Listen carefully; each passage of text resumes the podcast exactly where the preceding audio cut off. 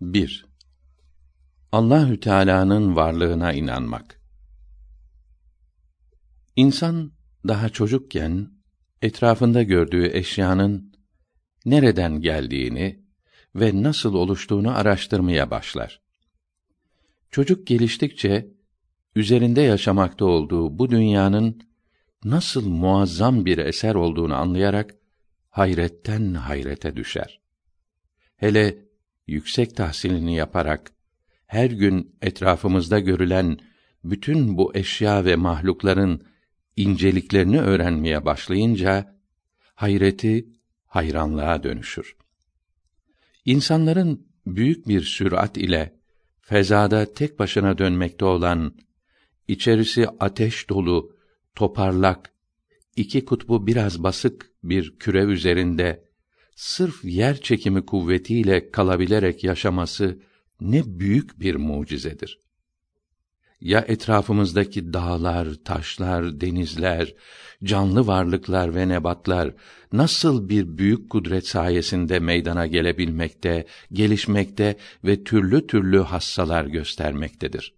Hayvanların bir kısmı toprak üstünde yürürken bir kısmı havada uçar ve bir kısmı su içinde yaşar. Güneş düşünebileceğimiz en yüksek harareti sağlar ve nebatların yetişmesini, bazılarının içinde ise kimyevi değişikliklere sebep olarak un, şeker ve daha nice maddelerin meydana gelmesini temin eder. Halbuki dünya kainat içinde ufacık bir varlıktır.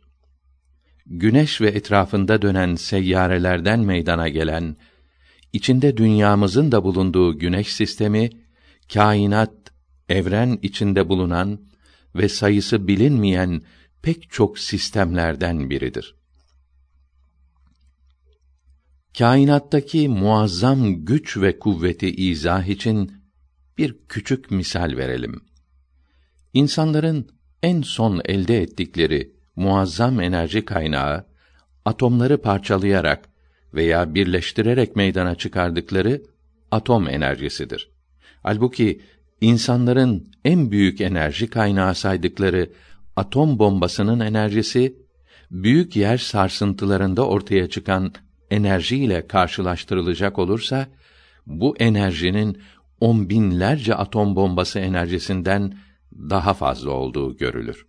İnsan kendi vücudunun ne muazzam bir fabrika ve laboratuvar olduğunun farkında değildir. Halbuki yalnız nefes alıp vermek bile muazzam bir kimya hadisesidir. Havadan alınan oksijen vücutta gıda maddelerini yaktıktan sonra karbondioksit halinde dışarı çıkarılır. Sindirim, hazm sistemi ise sanki bir fabrikadır. Ağızla alınan gıda maddeleri ve içecekler mide ve bağırsaklarda parçalanıp öğütüldükten sonra vücuda faydalı kısmı ince bağırsaklarda süzülerek kana karışmakta ve posası dışarı atılmaktadır. Bu muazzam hadise devamlı ve otomatik olarak ve büyük bir intizam ile yapılmakta, vücut bir fabrika gibi işlemektedir. İnsanın vücudunda türlü türlü ve çok karışık formüllü maddeler imal eden, türlü türlü kimya reaksiyonları meydana getiren, analiz yapan, tedavi eden, tasfiye eden ve zehirleri yok eden, yaraları tedavi eden, türlü maddeleri süzen, enerji veren tertibat olduğu gibi, mükemmel bir elektrik şebekesi, manivela tertibatı, elektronik bilgisayar, haber verme tesisatı, ziya, ses alma, basınç yapma ve ayarlama tertibatı, mikroplarla mücadele ve onları yok etme sistemi mevcuttur. Kalp ise hiç durmadan işleyen muazzam bir pompadır. Eskiden Avrupalılar bir insanın vücudunda bol su, biraz kalsiyum, biraz fosfor ve biraz da inorganik ve organik maddeler vardır. Onun için bir insan vücudunun kıymeti 5-10 liradan ibarettir derlerdi. Bugün Amerika üniversitelerinde yapılan hesaplar insan vücudunda durmadan meydana gelen muhtelif kıymetli hormon ve enzimlerle birçok uzvi maddelerin en azından milyonlarca dolar kıymetinde olduğunu meydana koymuştur. Hele bir Amerikan profesörünün dediği gibi devamlı olarak böyle kıymetli maddeleri muntazaman meydana getiren bir tertibat yapmaya kalkacak olursak dünyada bulunan bütün paralar bunu yapmaya kafi gelmez. Halbuki insanda bütün bu maddi mükemmelliyet yanında anlama, düşünme, ezberleme, hatırlama, hüküm ve karar verme, sevişmek gibi çok muazzam manevi kudretler de bulunmaktadır. Bu kudretlerin kıymetini ölçmek insanlar için imkansızdır.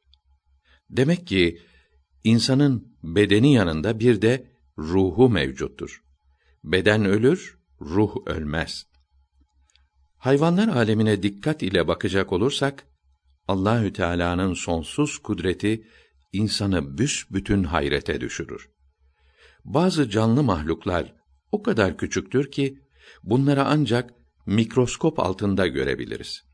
Bazılarının görülebilmesi için mesela virüsleri incelemek için bir milyon defa büyüten elektronik ultra mikroskoplara ihtiyaç vardır.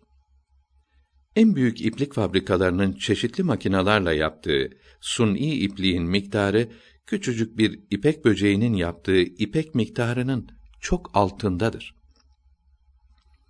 Eğer mini mini Ağustos böceğinin boyu bizim ses çıkarmak için kullandığımız aletler kadar büyütülmüş olsa yapılan ince hesaplara göre çıkaracağı seste camlar kırılır, duvarlar yıkılırdı.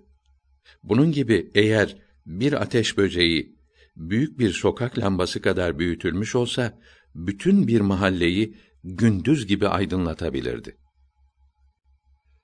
Böyle akıl almaz derecede mükemmel ve muazzam eserler karşısında hayran olmamak kabil midir? Bunlar Allahü Teala'nın varlığını, azametini, yüceliğini, büyüklüğünü ve kudretini göstermeye yetmez mi? O halde ancak pek ufak bir parçasını gördüğümüz bu kainatın bir halikı, yaratıcısı ve anlamaya aklımızın ermediği pek muazzam bir kudret sahibi vardır. Bu yaratıcının hiç değişmemesi ve sonsuz var olması lazımdır. İşte bu yaratıcı Allahü Teala'dır. İslamiyette ilk esas Allahü Teala'nın varlığına ve sıfatlarına inanmaktır. Etrafımıza iyice baktığımız, tarihi okuduğumuz zaman cisimlerin yok olduklarını, başka cisimlerin meydana geldiklerini görüyoruz. Dedelerimiz eski milletler yok olmuşlar, binalar, şehirler yok olmuş. Bizden sonra da başkaları meydana gelecek. Fen bilgimize göre bu muazzam değişiklikleri yapan kuvvetler vardır. Allah'a inanmayanlar bunları tabiat yapıyor. Her şeyi tabiat kuvvetleri yaratıyor diyorlar. Bunlara deriz ki bir otomobilin parçaları tabiat kuvvetleriyle mi bir araya gelmiştir?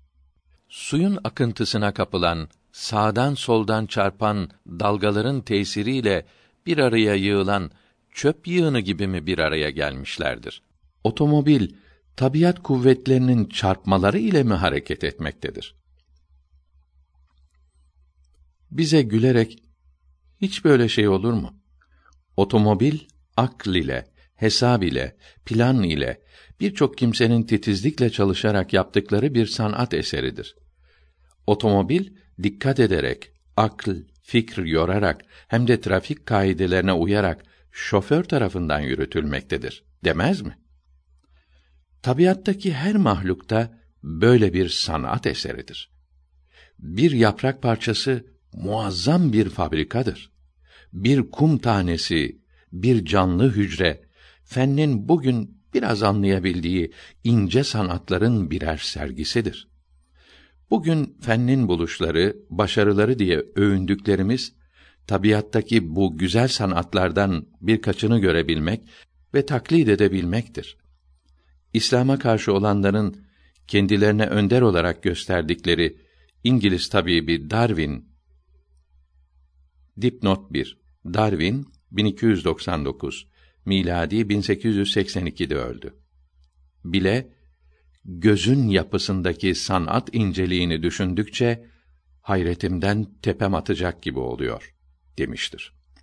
Bir otomobilin tabiat kuvvetleriyle tesadüfen meydana geleceğini kabul etmeyen kimse baştan başa bir sanat eseri olan bu muazzam alemi tabiat yaratmış diyebilir mi? Elbette diyemez. Hesaplı, planlı, ilimli, sonsuz kuvvetli bir yaratıcının yaptığına inanmaz mı? Tabiat yaratmıştır, tesadüfen var olmuştur demek cahillik ve ahmaklık olmaz mı? Allahü Teala'nın sayamayacağımız kadar çok nizam ve ahenk içinde yarattığı varlıklar tesadüfen olmuştur diyenlerin sözleri cahilcedir ve fen bilgilerine aykırıdır. Şöyle ki, üzeri birden ona kadar numaralanmış on taşı bir torbaya koyalım. Bunları elimizle torbadan birer birer ve sıra ile yani önce bir numaralı, sonra iki numaralı ve nihayet on numaralı olacak şekilde çıkarmaya çalışalım. Çıkarılan bir taşın numarasının sıraya uymadığı görülürse, çıkarılmış olan taşların hepsi hemen torbaya atılacak ve yeniden bir numaradan başlamak üzere çıkarmaya çalışılacaktır. Böylece on taşı numaraları sırası ile ard arda çıkarabilme ihtimali on milyarda birdir. On adet taşın bir sıra dahilinde dizilme ihtimali bu kadar az olursa, kainattaki sayısız nizamın tesadüfen meydana gelmesine imkan ve ihtimal yoktur. Daktilo ile yazmasını bilmeyen bir kimse, bir daktilonun tuşlarına gelişi güzel, mesela beş kere bassa, elde edilen beş harfli kelimenin, Türkçe veya başka bir dilde bir mana ifade etmesi acaba ne derece mümkündür? Eğer gelişi güzel tuşlara basmakla bir cümle yazmak istenilseydi, manası olan bir cümle yazılabilecek miydi? Kaldı ki böyle rastgele tuşlara basmakla bir sahife yazı veya kitap teşkil edilse, sahifenin ve kitabın tesadüfen belli bir konusu bulunacağını zanneden kimseye akıllı denilebilir mi? Cisimler yok oluyor. Bunlardan başka cisimler meydana geliyor. Ancak son kimya bilgimize göre 105 madde hiç yok olmuyor. Yalnız yapıları değişiyor. Radyoaktif hadiseler elementlerin ve hatta atomların da yok olduklarını, maddenin enerjiye döndüğünü haber vermektedir. Hatta Einstein adındaki Alman fizikçisi bu tehavülün matematik formülünü ortaya koymuştur. Cisimlerin durmadan tehavül etmeleri birbirlerinden hasıl olmaları sonsuzdan gelmiş değildir. Böyle gelmiş, böyle gider denilemez. Bu değişmelerin bir başlangıcı vardır. Değişmelerin başlangıcı vardır demek, maddelerin varoluşlarının başlangıcı vardır ve hiçbir şey yok iken hepsi yoktan yaratılmıştır demektir. İlk birinci olarak maddeler yoktan yaratılmış olmasalardı, ve birbirlerinden hasıl olmaları sonsuz öncelere doğru uzasaydı, şimdi bu alemin yok olması lazımdı. Çünkü alemin sonsuz öncelerde var olabilmesi için bunu meydana getiren maddelerin daha önce var olmaları, bunların da var olabilmeleri için başkalarının bunlardan önce var olmaları lazım olacaktır. Sonrakinin var olması öncekinin var olmasına bağlıdır. Önceki var olmazsa sonraki de var olmayacaktır. Sonsuz önce demek bir başlangıcı yok demektir. Sonsuz öncelerde var olmak demek ilk yani başlangıç olan bir varlık yok demektir. İlk birinci varlık olmayınca sonraki varlıklar da olamaz. Her şeyin her zaman yok olması lazım gelir her birinin var olması için bir öncekinin var olması lazım olan sonsuz sayıda varlıklar silsilesi olamaz. hepsinin yok olmaları lazım olur. Alemin şimdi var olması sonsuzdan var olarak gelmediğini, yoktan var edilmiş bir ilk varlığın bulunduğunu göstermekte olduğu anlaşıldı.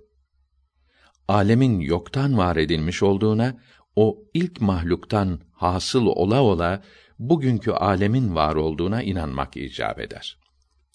Bir Halık'ın mevcud olduğunu inkar ederek her şeyin tabiat tarafından kendi kendine meydana geldiğini iddia edenler bütün din kitaplarında dünyanın altı günde yaratıldığı yazılıdır.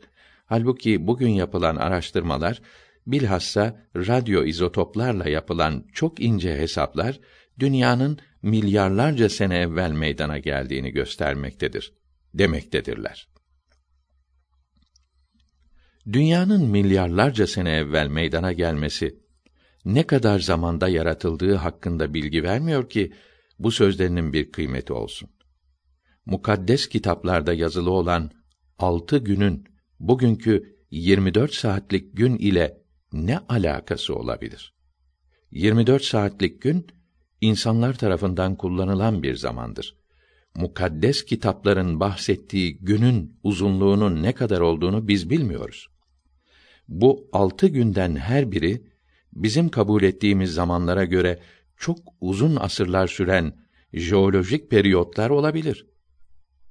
Secde suresinin beşinci ayetinde mealen Allah indinde bir gün miktarı sizin sayınızdan bin sene eder buyuruldu. Kitab-ı Mukaddes'in Ahdi Cedid kısmında Petrus'un ikinci mektubunun üçüncü babının sekizinci ayetinde şunu unutmayın ki Rabbin indinde bir gün bin yıl gibidir denilmektedir. İlk insan ve ilk peygamber olan Adem aleyhisselam'ın ne zaman yaratıldığını biz bilemeyiz. İnsanın dünya kurulduğu ilk günden itibaren dünyada bulunduğunu iddia edemeyiz. İnsan Allahü Teala'nın emri ve yaratmasıyla dünyaya gelmiştir. Darwin'in tekamül nazariyesine göre ilk insan olarak kabul edilen Neandertaların yavaş yavaş bugünkü insan haline geldiğini kabul etmek mümkün değildir. Hele bazılarının iddia ettiği gibi insanın evvela dört ayağı üzerinde yürüdüğünü ve birçok asırlar sonra ayağa kalktığını ileri sürmek hiçbir zaman ilme ve mantığa uymaz. Çünkü bu kadar iptidai olan bir mahlukun bugünkü mükemmelliğe ulaşması mümkün değildir. O halde dört ayak üzerinde yürüyen türün insan olmadığını, başka bir mahluk olması gerektiğini ve diğer birçok eski mahluklarla birlikte yok olduğunu kabul etmemiz gerekir. Bütün din kitapları ilk insanın homo sapien yani iki ayak üzerinde yürüyen ve düşünebilen bir mahluk olduğunu bildirmektedirler. Ve hakikaten yukarıda söylediğimiz gibi dört ayak üzerinde yürüyen ve bir hayvandan farkı olmayan bir varlığın bugünkü insana dönüşebileceğini Darwin bile ispat edememiştir. Bütün din kitapları ilk insan olarak Adem aleyhisselamı bildirmişlerdir. Adem aleyhisselam için öküzü sabana koştuğu, buğday ektiği, kendine ev yaptığı, kendisine on suhuf, forma, kitap verildiğini bildirmektedirler. Sığırı ehlileştirmek, mağarada yaşamak yerine kendine ev yapmak, buğday ekmek ve onu hasat etmek ve vahy almak meziyeti olan ilk insanın dünyanın oldukça tekamül ettiği bir zamanda yaratılmış olduğu, dört ayağı üzerinde yürüyen, inlerde yaşayan mahluklarla hiçbir alakasının olmadığı anlaşılmaktadır. Müslüman ilk olarak Allahü Teala'nın varlığına, büyüklüğüne, birliğine, doğmadığına, doğurmadığına, daim ve değişmez olduğuna bütün kalbiyle iman eder. Bu inanış İslam'ın ilk şartıdır.